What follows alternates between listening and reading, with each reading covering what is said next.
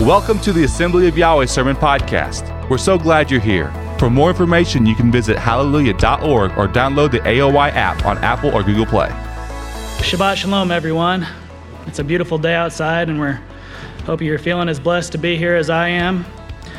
Uh, if you don't know me, my name's Jordan Mansager. I'm married to my beautiful wife back there, Andy, and we have two little girls, Parker and Lou, and uh, one little boy that's on the way. So praise Yahweh for that. It's a humbling experience to, to have the opportunity of, uh, to be able to share a message with y'all today, and an opportunity I don't take lightly. And I hope Yahweh is glorified through this message and uh, that He's able to share something uh, with you through me today. so, for some reason, people have always found it a little hard to pronounce my last name. It's, uh, again, that, that was Mansager. And I know it's a, it's a hard name to pronounce or to read for some reason. Uh, for all my life, it's been uh, pronounced a lot of different ways. And, um, you know, I've gotten, uh, most common is Mansanger, uh, Mansinger, Mansager, Mansager, Manziger. Uh, well, you get my drift. Uh, for the most part, you know, I let it slide. You know, I understand it. Uh, it's a little hard, and a lot more, most of them are understandable. but some have been less excusable than others. For instance, a little while back, I was speaking to somebody on the phone, and he was wanting to deliver something to my house, and he says, Yeah, hi, Mr. Mansager. oh, Mansager. Yeah, needless to say, I had to draw the line at that one. I, was, that one was unacceptable, Mansager. I have a feeling I just gave myself a new nickname. the mispronunciation of, of my last name, you know, is a, it's been a small, humbling experience through my life, and it reminds me that I must not that, be that big of a big shot if people don't even know how to say my name right. And that brings me to the topic uh, that I decided to speak today about, and, and uh, I titled it Humility, the Act of Being Humble. And this is something I'm no, in, in no ways an expert in, and as I grow older, I realize that I have a harder and harder time with.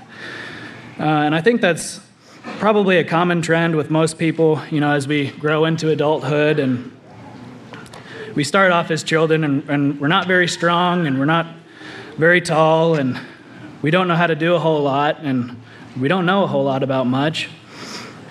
So it's I don't I don't remember it as being too hard to be humble. Children are always asking for answers to their many questions and and asking for help for their many problems. But as we grow, we're able to do more and more. And we start you know going through our awkward stage and then boys start getting stronger and girls start getting prettier, and before too long, we all of a sudden know more than our parents, right?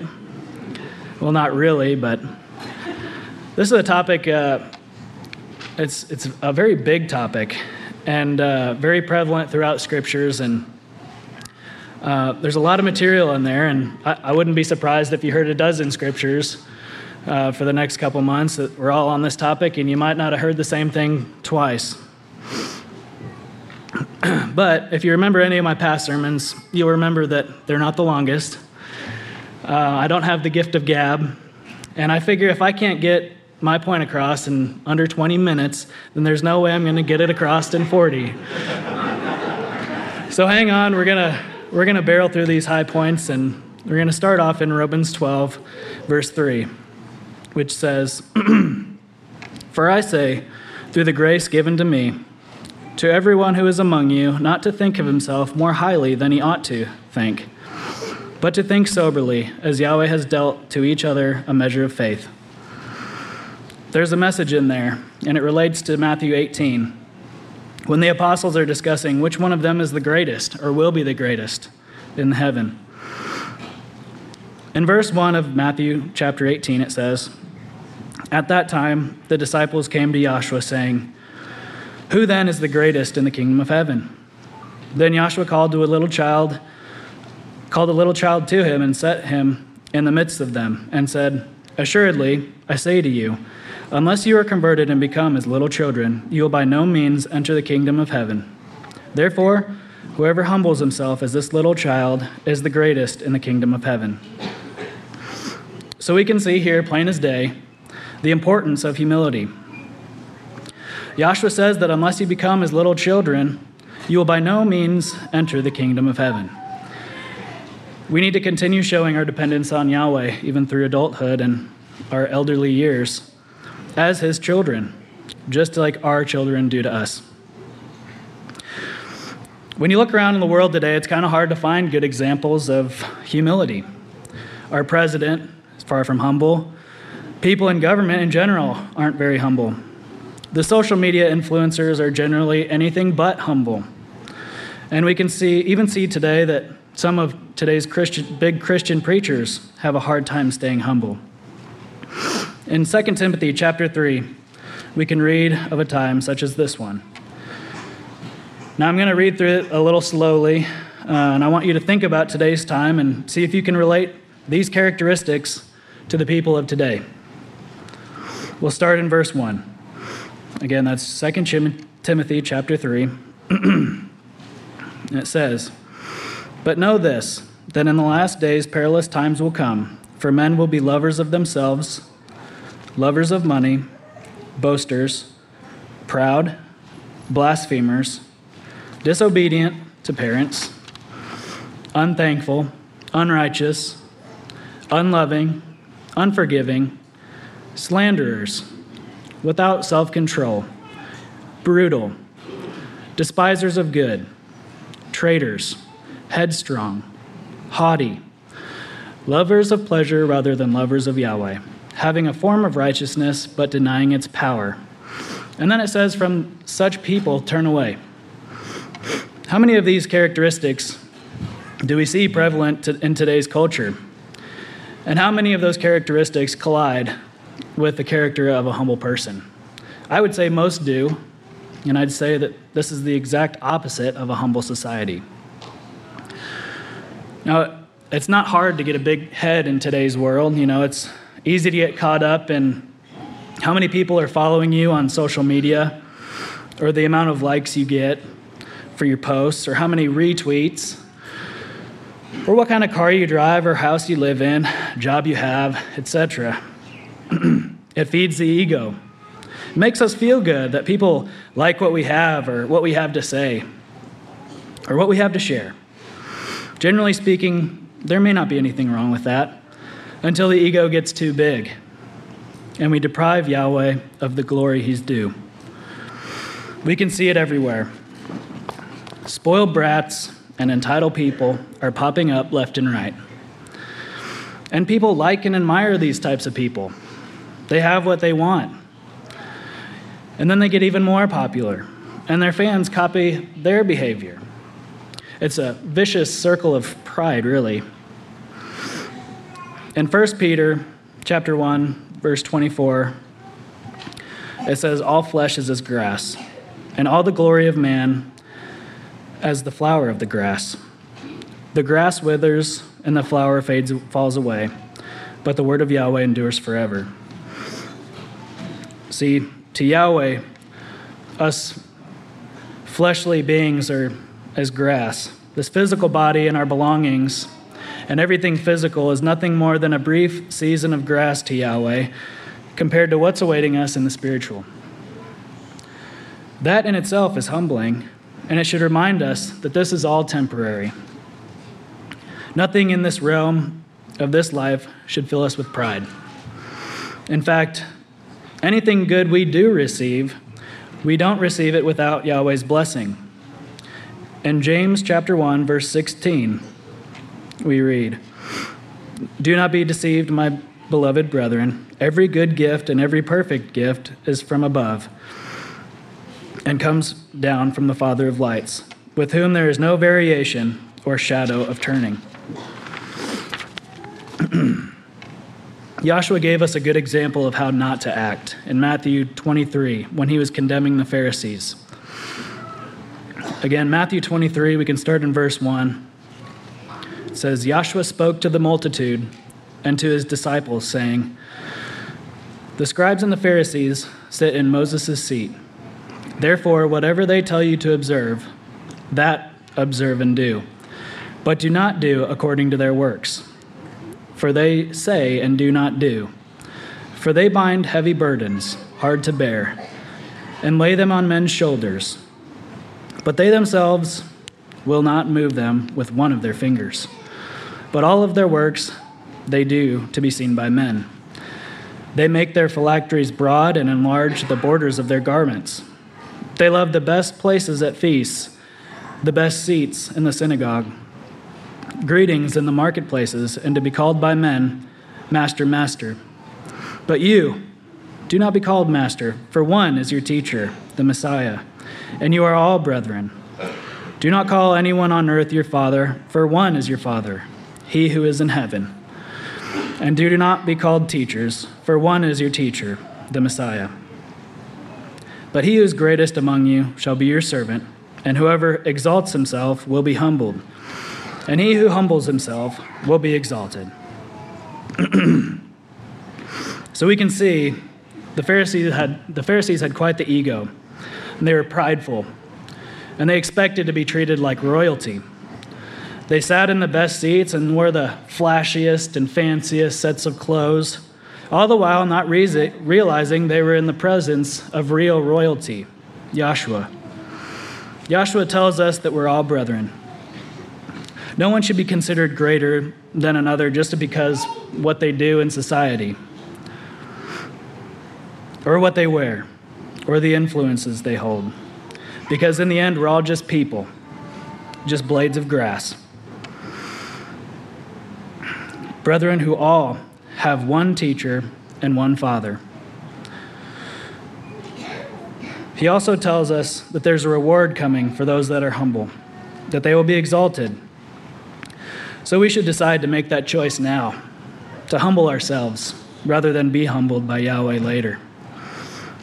Too many times has pride crept through the doors of our assembly to our, and to our homes, and it's hurt the family of Yahweh and the ones we love. Oftentimes, that comes in the form of simply not being able to apologize. Pride. There's been too many assembly splits and members of the body being cut off or cutting themselves off due to pride and lack of humility. And for the record, I, I consider just one of these instances as being too many, as I would assume Yahweh would as well. Now, in no way am I a marriage expert or consider myself even well experienced in that. Um, but Andy and I have had what I'd consider to be a successful marriage so far. Praise Yahweh for that.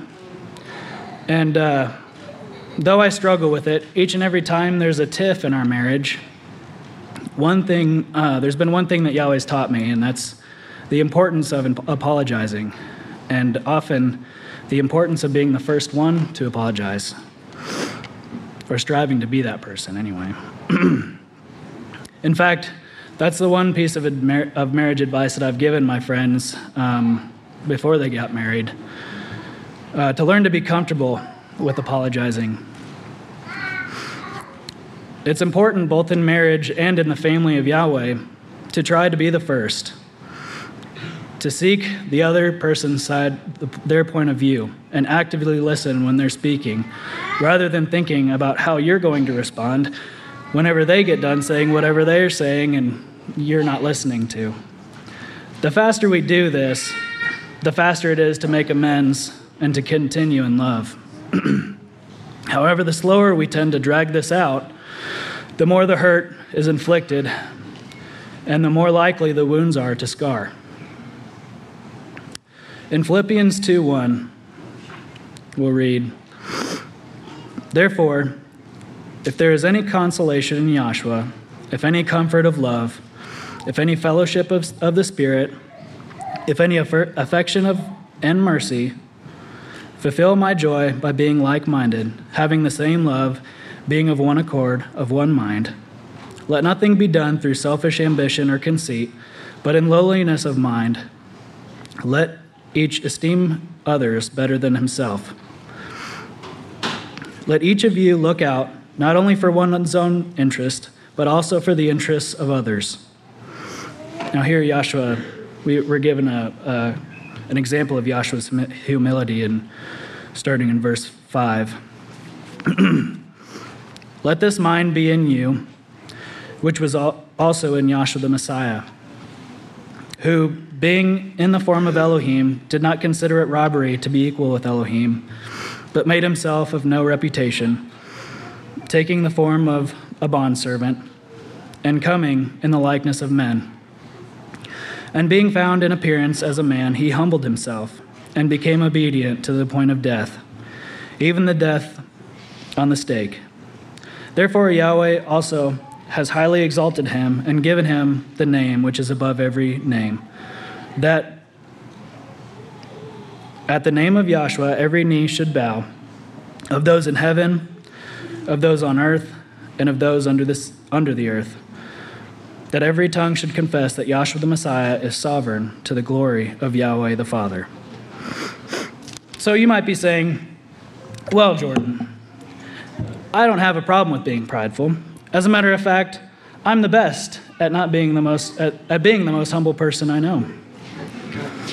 But, however, I do have a friend. This one friend that could use some help being more humble. What do the scriptures say that they can do to improve myself? I mean, themselves. It's been said that humility is not thinking less of yourself, but rather thinking of yourself less. and I would add, thinking of Yahweh and others more, and putting their importance above your own importance. We as believers always need to be looking for the opportunity to give Yahweh the praise and glory and think about and think less about how important we are or might be John had a great way of putting it in John chapter 3, starting in verse 27. it reads John answered and said, A man can receive nothing unless it has been given to him from heaven. You yourself bear me witness that I said, I am not the Messiah, but I have been sent before him. He who has the bride is the bridegroom, but the friend of the bridegroom, who stands and hears him, rejoices greatly because of the bridegroom's voice. Therefore, this time, therefore, this joy of mine is fulfilled. He must increase, but I must decrease. And there's the key right there. He must increase, and I must decrease. Yahshua's priorities and his will and his goals must become ours. His works must be done and apparent through us to be able to give Him the increase. We must decrease our own self interest and instead promote Yahshua's. In Peter, chapter 1 Peter chapter 5, we're given some more instruction on how to become more humble. We'll start in verse 5, which reads Likewise, you younger people, Submit yourselves to your elders. Yes, all of you be submissive to one another, and be clothed with humility. For Yahweh resists the proud and gives grace to the humble. Therefore, humble yourselves under the mighty hand of Yahweh, and he will exalt you in due time. Casting your cares upon him, for he cares for you. Be, zo- be sober, be vigilant, because your adversary, the devil, walks around like a roaring lion seeking whom he may devour. Resist him, steadfast in faith, knowing that the same suffering sufferings are experienced by your brotherhood in the world. But may the Elohim of all grace, who has called to us, called us to his eternal glory by Yahshua the Messiah, after you have suffered a while, perfect, establish, perfect, establish, strengthen, and settle you. Excuse me. To him be the glory and the dominion forever. So, to summarize that, we have submit yourselves, be clothed with humility, um, cast your cares upon Yahweh, and give him the glory.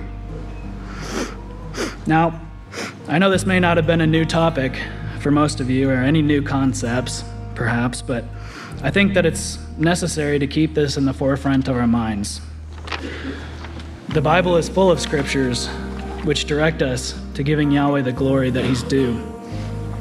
I'd say that it's really one of the core requirements of a believer to do so. And when we rob Yahweh of the glory, we're automatically giving it to someone else, even if in ignorance, somewhere it's not deserved. so, to recap on the things that we recognized in this talk, we went over the need to be as humble as a child, not to look to the world for a role model of humility, but rather to Yahshua as the perfect example. We went over the futility and pride in ourselves and in the physical world. Every good thing comes from Yahweh, whom we need to give the glory, because nobody likes a glory hog. Don't be a glory hog.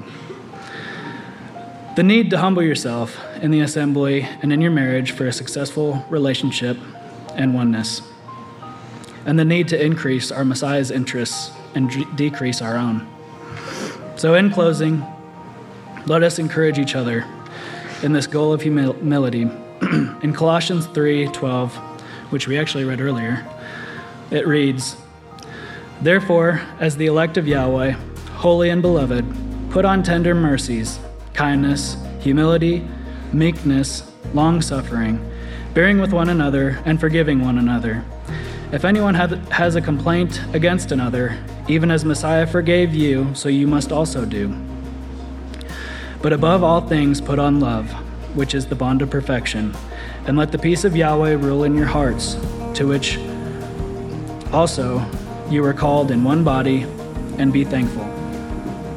Let the word of Messiah dwell in you richly in all wisdom, teaching and admonishing one another in psalms and hymns and spiritual songs, singing with grace in your hearts to Yahweh.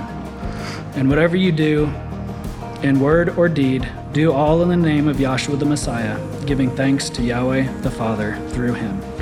Praise Yahweh.